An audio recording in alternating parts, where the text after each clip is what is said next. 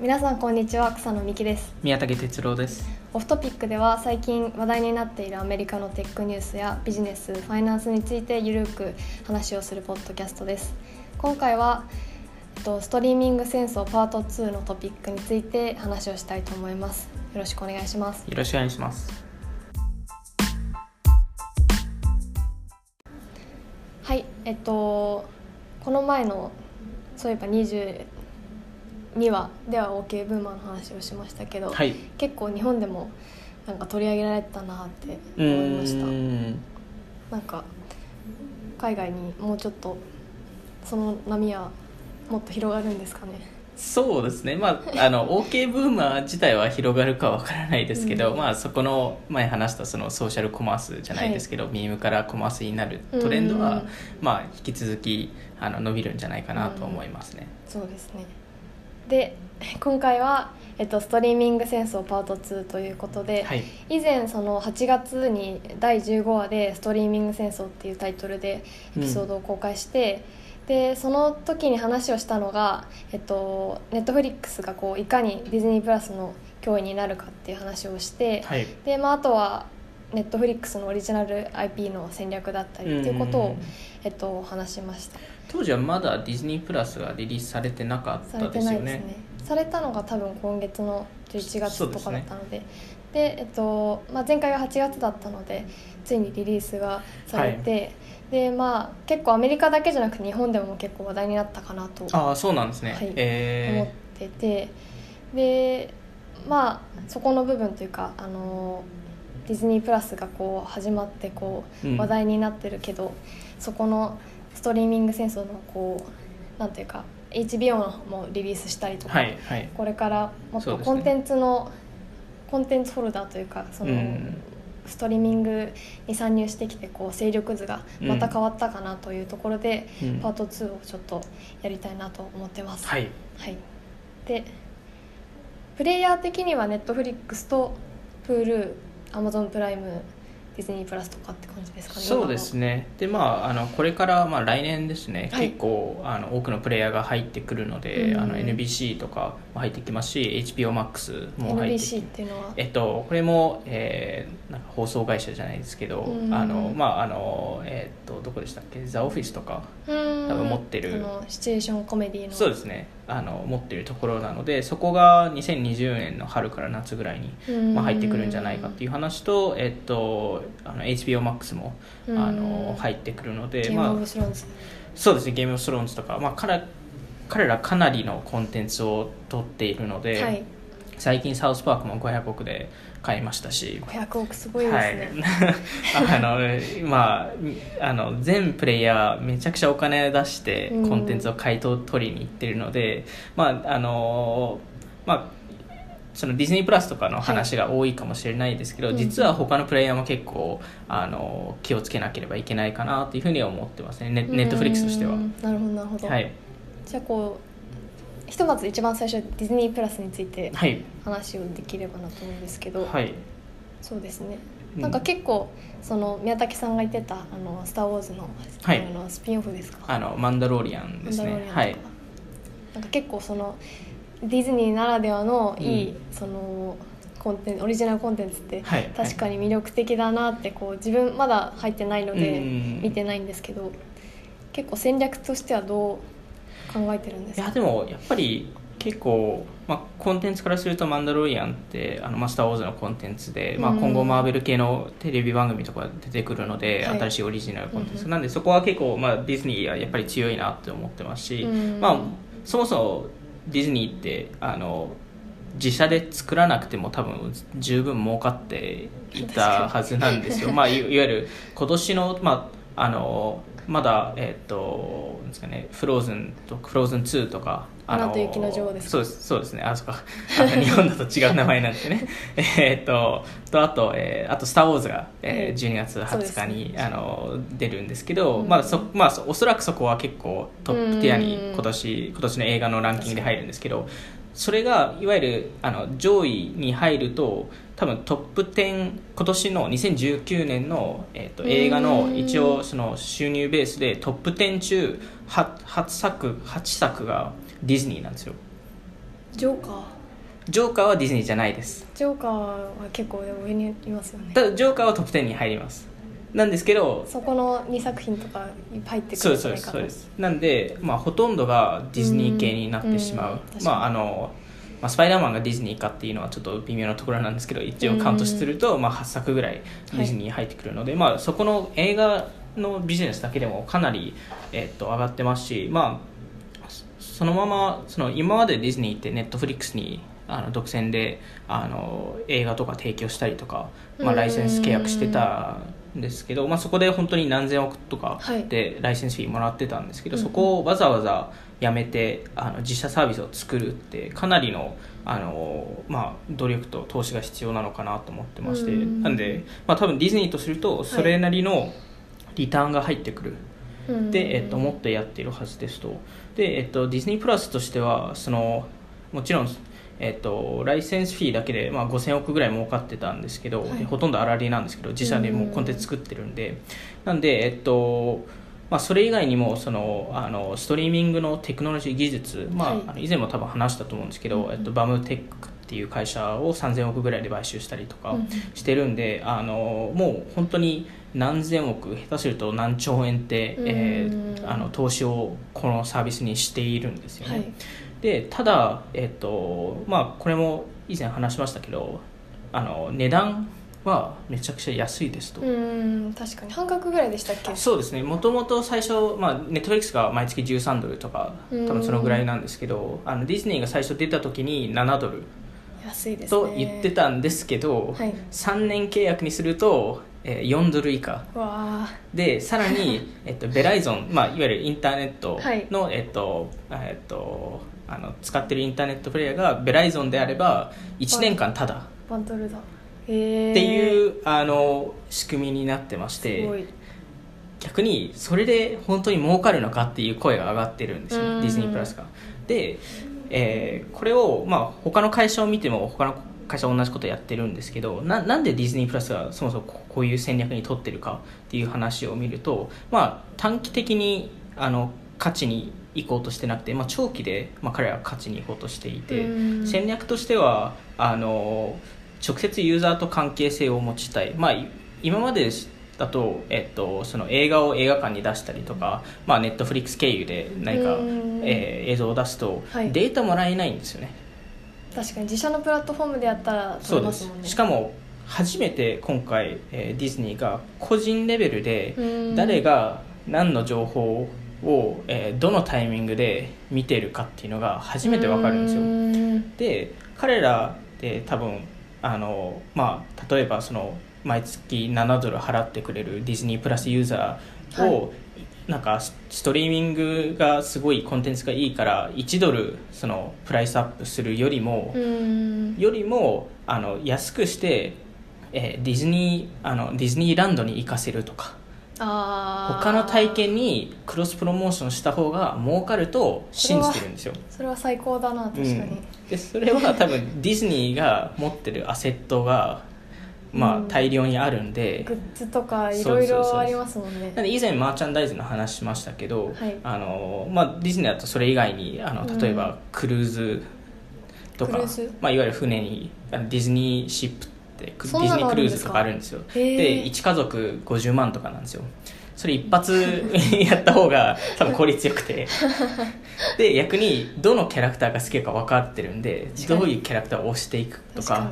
好きなキャラクターの何かが送られてきたとしたらもう嬉しいです、ね、嬉しいじゃないですか。なんででもこれってあの、うん、なんか昔からそのウォルト・ディズニーって、まあ、ディズニー創業者が考えてきた作戦だと思ってまして、うん。彼って、えっと、62年ぐらい前に描いたプランがちょっと1枚の絵でありましてはい。そこがあのいろんなそのディズニーのコンテンツとかアセットとかを、えっとまあ、あのテーマパークもそうなんですけど、うん。を、えっとえーお互いあの支え合うお互いユーザーを送り合うみたいな。クラスプラットフォーム。そうそうです。の、えっと、ビジョンを、えっと、絵で描いてたんですよ。その頃から。その頃から 62年前から。もちろんストリーミングっていうのはないですけど あのでもその当時から彼が多分ディズニー・アザ・サービスみたいなものを考えてたはずなんですよ。ミス。うん、ディース。ダース。ダース。ダース。ダースですかね。そうなんです。なんでそれを考えてたのはすごいと思ってましてねうん、で逆にそのでもディズニーだからこそできる考え方ですよねね。本当に。彼らがやっぱテーマパークとかそういうリゾリゾートとかそういうの持ってるんでしかもそっちの方が粗率高いんですよ結局。その映画部門とかよりも。うん。映画部門ってやっぱりコンテンツ制作ってめちゃくちゃお金かかるんでそれ以外のえーことに回すっていうのが結構重要なのかなっていうふうにはうん。えー思いましたね。なるほど、うん、でそうですね。でまああの、まあ、ディズニー以外でもあの、まあ、そもそもその値段を安くするっていうところははい。他のプレイヤーも全部同じふうにやってまして、えそうですか？うん、あんまアマゾンプライムもそもそもあのプライムビデオって無料じゃないですか。アマゾンプライムに、えー登録するとアマゾンあプライムビデオって無料じゃないですか。はい。で一応アマ、えっと、プライムビデオって単体で売ってるんですよ。はい。一応。はい。ただアマゾンねでも。そうです。アマゾンプライムより高いんですよ。ああでそれはわざとやってると思ってて。アマゾンプライムに入れ入った方が安い安くてしかもプライムビデオ作って当然みんなそっち行くじゃないですか、まあですね。でもそれってジェフ・ベゾスのもう作戦で。彼もそれしかも言い切ってるんですよ。プライムプライムビデオのビジネスモデルってあのプライムビデオを見てるプライムメンバーはトライアルから課金する角度が高くなってるっていうのを彼は言い切ったりしててであのその、えっと、サブスクモデルに、えっと、入りやすくなってると。うんしかもめちゃくちゃわかります。そのはい。自分でこうアマゾン普通の会員ではい。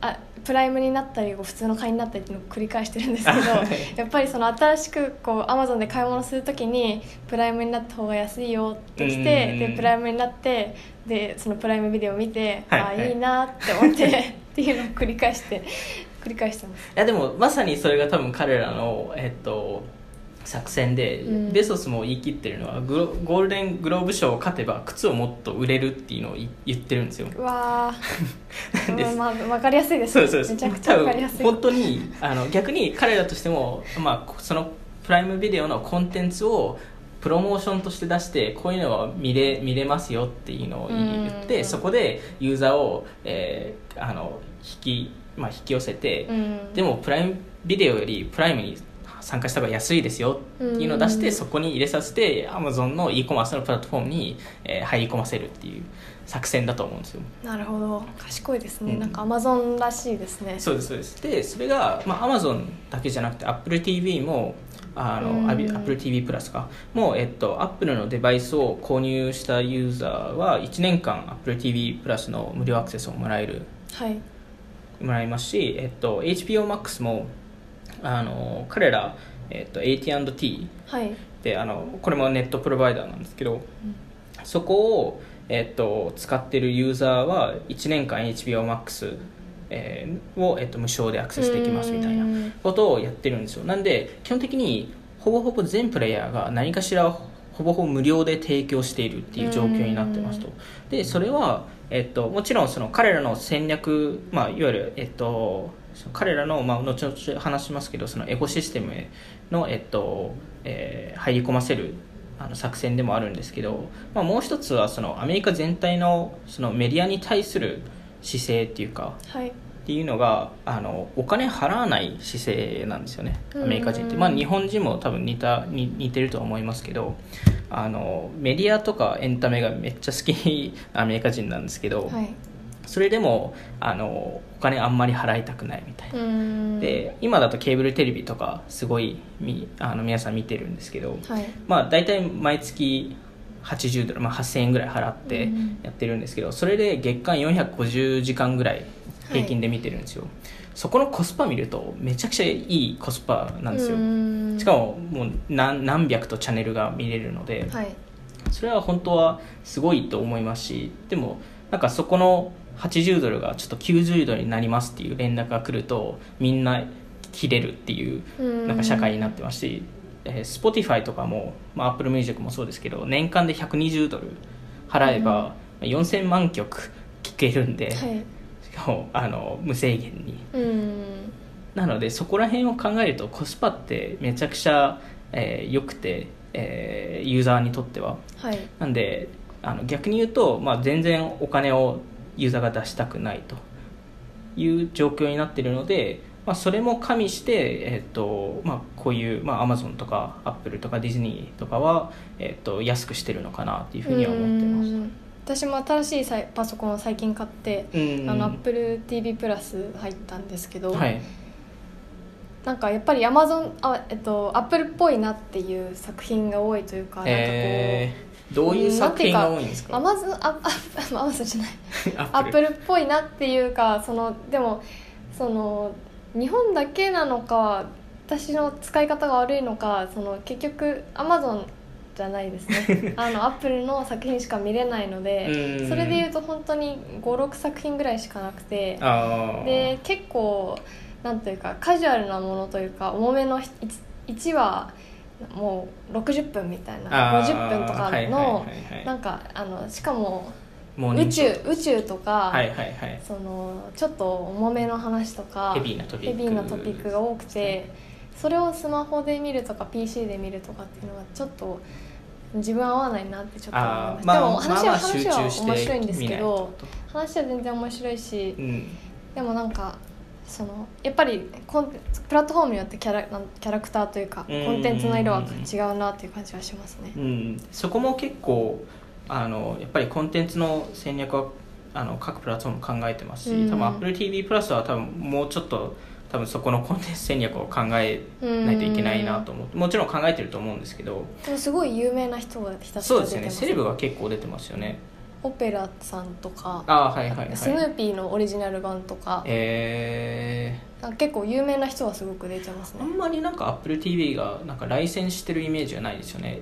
既存のなんか有名 IP をっていう。どちらかというとオリジナルを作ってるっていう。オリジナルその UI 的にはオリジナルとそのレンタルで他のココンテンツが見れるみたいなってなるとまあちょっとネットフリックスとかうん。他のもので見てしまうなっていうのはちょっと正直なうん気持ちですね。うん。まあアップルも結局彼らってそこでやっぱり儲かる気はないので、うん。コンテンツで。あのそそれをそれ経由で、えっと、アップルデバイスもしくは iOS ユーザーうん。に、えっと、あの変えたい、まあ、あのキープしたいっていう思いなんですよね。なんで、うん。なんか、え多分来年におそらく Apple Music TV プラスニュースってバンドルになるっていう噂が出てて、うん。それを一気にそこ全部アクセスできるからなんか、えー毎月10ドルとかわかんないですけど。それってニュースニュースって今有料でしたっけ？ニュースは今有料なんですかねでもそれバンドルになるんですね。それも、ミュージックも全部 TV プラスも全部一緒になってしかも安くなるみたいな。えー、それいつか有料のオリジナルのポッドキャストとか始まりそうですね。なんか始まりそうですね。なんで彼らもやっぱりそこで儲かる気はなくてうん。それで Apple デバイスがどれだけ売れるかとか AirPods がどれだけ売れるかっていうのを見てるのかなと思いますね。うん。でそうですね。なんであの、まあ、基本的に Netflix 以外のプレイヤーってはい。あの動画の市場とか、まあ、うんいわゆるストリーミング市場には、はい。えーフォーカスしてないんですよね、うーん。なんでそ一応やってるんですけど他の事業がそうですそうです。なんで結果としてアテンションユーザーのアテンションを奪いたいっていうだけでそれネットフリックスきついですね。そうなんですよね。なんでピュアピュアプレイヤー、まあ、いわゆる、はい。えっと、ストリーミングだとネットフリックス、はい。で音楽だと Spotify とかは今後ちょっと厳しいのかなっていうふうには思ってまして、ただネットフリックスは圧倒的に今ユーザー数のリードを持ってるので、うん。ここ多分3年ぐらいは多分全然負けないと思うんですけどその後とかが結構厳しくなるんじゃないかなというふうに思ってまして、うん。結局そこでマネタイズしなくて他でマネタイズできるっていうのは圧倒的な強みでもあるんで、うん。しかも彼らめちゃくちゃお金持ってるんで、はい。コンテンツを買いまくったりとか、まあうん。オリジナルでとりあえずいいものを作ったりとかできるんで、なんでそこを、えっと結構まあ厳しいのかなとは思いますねネットフリックスとすると。うん。なんで逆になんかファーストムーバーだったネットフリックスが今ビジネスモデル的に遅れてるっていう状況に、えーなり始めてるのかなとは思ってまして。そもそも10年ぐらい前のその、まあ、レガシーメディアメ,、はい。メディアプレイヤーとかに対してネットフリックスはイノベーションを起こしたものなんですけどうん。なんか今はちょっとそこは遅れてるっていう感じになってるのかなとは思います。結局彼らってコンテンツビジネスなので、はい、なんか前も前の前回でも話しましたけど、はい。こう人気のネットフリックスで見られてる人気の、まあ、US だけかもしれないんですけどコンテンツランキングだと結構うん既存の IP というか、はいはいはい。その昔ながらのそのネットフリックスのオリジナルじゃないやつがやっぱ上にあって、っていうのを見ると結構そこが取られちゃうとうん。やばいなっていうのは確かにね。しかも取られているので今、うん。であのそれはみんなめちゃくちゃお金かけて取りに行ってるので、うん。ディズニーもディズニープラスも実はえっともともとディズニープラスをリリースするときには全作全マーベル作品持ってなかったんですよ。はい。一部ライセンスしててそれをわざわざめちゃくちゃお金払って買い戻したりしてたんですよ、えー。ギリギリまでなのでそれだけ彼らはそこの価値をあるって思っているのでうんなんかそこがネットフリックスとしては多分本当にあの勝てるあのオリジナルコンテンツとかをうん。かなりの量で作るとか、うん。あとは、えっとまあ、最近そのディズニープラスがリリースした1日後にあのニコローディアンって子供番組のところと、まあ、スポンジボブとか作ってるところと提携したって発表があったんですけど、うん。えーなんか違うところで攻めるとか多分違うカテゴリーで勝ちに行くとかそういうのを多分やらないと結構きついのかなっていうふうには思いますね。なるほど。うん、なんか最近面白いなって思ったのはあのネットフリックスってでも結構有名な監督とコラボしコラボというかね、うんあのに配信あの作品作ってもらって、こう配信するっていうのはっていうプラットフォームだとネットフリックスか、えっと、アマゾンプライムが多いのかな。まあ、うんうんうん。AppleTV も最近多いんですけど、はい。でなんか最近「アイリッシュマン」っていう映画してます。あ知らない知らないそのロバート・デ・ニーロとはい。マーティン・スコセッシっていうあうんのタクシードライバーとかウルフ・オブ・ウォール・ストリートとか作ってる監督がネットフリックスであのドラ、えっと、映画を作ってでそれのプロモーションがこうなんていうか、まあ、映画自体はなんていうかギャング映画というかそのアメリカの裏社会の殺し屋の話なんですけど。へそれがあのニューヨークが多分舞台で,、うんでニューヨークのあの街で本当にその,、まあ、その人がいなくあの失踪するって話で,、うんでその人が本当にいなくなったみたいな、うのん新新聞とか、うん。街の中そのその時代のなんていうかその公衆電話とか、うんあのヴィンテージカーとか置いてっていうリアルなプロモーションしたり。へー。で最近あのネットフリックス映画館をあなんかニューヨークの映画館でしたっけ？パリスパリスシアターっていうなんか最近閉店閉館した映画館があってそれを長期リリースで借りたっていうこうなんか、ん。まあ、プロモーションとはまた別の話ですけど、こうリアルの場でうん。こうやるっていうのはいいなって思いました、うん。そのそのその映画も日本でもあの先行公開というかネットフリックスで公開する前に映画館で公開してたんですよね。うん。日本でもそうなんですけど。でそれでなんかやっぱりその公開期間が少ないのでなんか他大手の映画館だと上映できないんですけど、うん。そう自分で買ってて借りてこう配信するっていうのは確かにうん。ありだなっていうか、まあ面白いなと思いました、特にその今だとそのリアル店舗へ行くとか、うんそのリアルのを求めてるその若手が多いので、はいそこはすごいいいかもしれないですよね、うん面白い、うん、でですかねそこのなんかネットフリックスの、まあ、前回もそのデータの話とかはい。少ししましたけどなんかいろいろまああのいろんな記事とか読んでみるとうんそこまでデータって通用しないんじゃないかっていうのを思ってましてうん、えっと、そもそもコンテンツ制作っていう意味でですね。はい。あのディズニーとかが使おうとしてるデータって違うのでクロスプロモーショうん。ンプロモーションとかそっち系なのであのネットフリックスは昔からそのデータをうまく使って、はい。えっと、新しいコンテンツいいコンテンツを作れますみたないな。あの戦略だったと思うんですけどでそれが多分ハウス・オブ・カーツとかが多うん。分あのよく出てる事例なんですけど、はい。あれってでもまあそれこそあの前さっき言ったその有名監督を一人はい。入れたのと、ケビン・スペイシーってもうあのあのすごい有名な有名な役者を、はい。えー組み合わせてしかも番組の,、えっとそのネタってイギリスの番組をパクってるんですよ、うん。それをアメリカ版っていう。で、はい。イギリスでめちゃくちゃ人気だった番組をパクってるだけなんで、うん。なんで果たしてそんなにデータ使ってるのかとでえっとうん。ネットフリックスのチーフコンテンツオフィサーの人が、あ2015年の時にインタビューされた時にあのその、えっとコンテンツ制作の判断軸の7割はデータだって言ってて、で3割が勘だみたいなはい。ことを、えーと言ってたんですけど2018年 去年ですね。なんかその話をしてた時にデータの判断軸が、えーは判断基準の割合が3割だ。減った。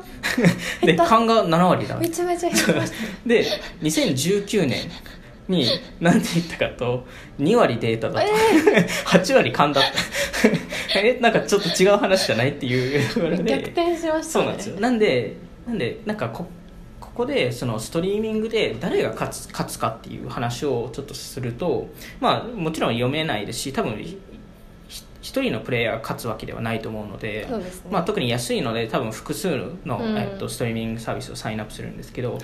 どこがその中でも強いかって言われますと個人的にはディズニープラスと HBOMAX が結構リードしてるかなっていうふうに思ってまして、えーで結局誰が勝つかってコンテンツの、あの話にななるんですけど、はい。ででもそれってコンテンツの質だけだと思ってないので、どういうカテゴリーかとかどういうどういう系のコンテンツかとか、はでえっとまああの先ほど草野さんも言ったようにその AppleTV プラスとかは、うん。そのぎっしりヘビーなコンテンツを60分はい。でなかなかなんか本当に集中して見るっていうのうんを結構きつかったりするじゃないですか、はい。なんで意外とそれそういうコンテンツも必要だ必要だしあのそれ以外のカジュアルに見れるコンテンツうん。カジュアルに20分間見れるコンテンツ、はい。っていうのが必要になってくるのかなっていうふうに思ってましてそこが、えーディズニーディズニーだとあのシンプソンズとかうん。いうのがあったり HBOMAX だと、えーまああのどうですかフレンズとか持ってたのかな？うん。はい、なんで結構そういうシットコム系とか、はい。ちょっとコメディ系とか、はい。私彼らビッグバンセオリーとか持ってるはずなんでうん。そこを多分、まあ、活用したりあとは、えー、と子供ですね。はい。えー実際に、えー、とアメリカだと3000世帯ぐらい子供がいるので、はい。そこを考えると子供向けのコンテンツっていうのが重要になってくるので、うん。まあ、ディズニーはもうディズニーだけでもはい大量にありますし、まあ、シンプソンズもありますしあのそこ、まあ、あとは、えっと「スター・ウォーズ」とか、うん。マーベルとかも子供に人気なのでありますし HBOMAX だと、えーまあ、セサミストリートカートゥーンネットワーククランチロールジブリとか、うん。そういうのもあるのでなんかそこは結構強いのかなっていうふうには思いますね。うん。ねでもネットフリックスも強いと思いますけどね。グローバルで見ると全然勝てる気もしますけどね。そのやっぱりあのなんていうかネットフリックスオリジナルもあるしなんか日本のドラマもあれば韓国のドラマもあるしまあなんでそこの戦い一部なると思いでますね、最近だとアニメも頑張ってるのうで、ん。あのなんか1位になるかは分からないですけどなんかいいコンテンツはたくさんあると思います。ただまあいいコンテンツがあっても他のコンテンツをうん。見なくてそっちを見に行くかっていう話になるんですよね。しかも13ドル払って毎月、うん。となるとちょっと厳しいのかなっていうのは思いますね。もうもちろん、はい。そのいっぱい見る人はいると思いますし「はい。ストレンジャー・シングス」とかいっぱい見たい人いると思うんですけど、あのまあそういうなんか多分コンテンツだけを見ると、はい。ちょっとディズニープラスとか HBOMAX の方が今は強く見えるのかなっていうふうには思いますとフレンズとかってグローバルで強いんですか？強いですね。結構強いですしやっぱりまあただなんか、まあ、今後のそのどういうふうにそのストリーミング戦争じゃないですけどあのが展開されるかと言いますとなんかどっかのタイミングでもう一回バンドル化されるんじゃないかな。っと思ってまして。セット販売みたいなことですよね。うん、なんかいわゆるディズニープラスとネットフリックスを全部こうん。ここ経由で見れますみたいな、うん。まあ一回そのケーブルケーブルテレビの時にバンドルされてたものが、はい。一回なんか今ストリーミングで若干分割されてて、はい。それがもう一回戻るのかなと思ってて、うん。ユーザーが結局それを欲しがってると思うので、確かに。うん、最近ドコモかがあのアマゾンプライムバンドルで売ってますね。あそうなんですね。あのドコモ回線だとあの登録あの入会するうんとアマゾンプライムが使えるみたいな。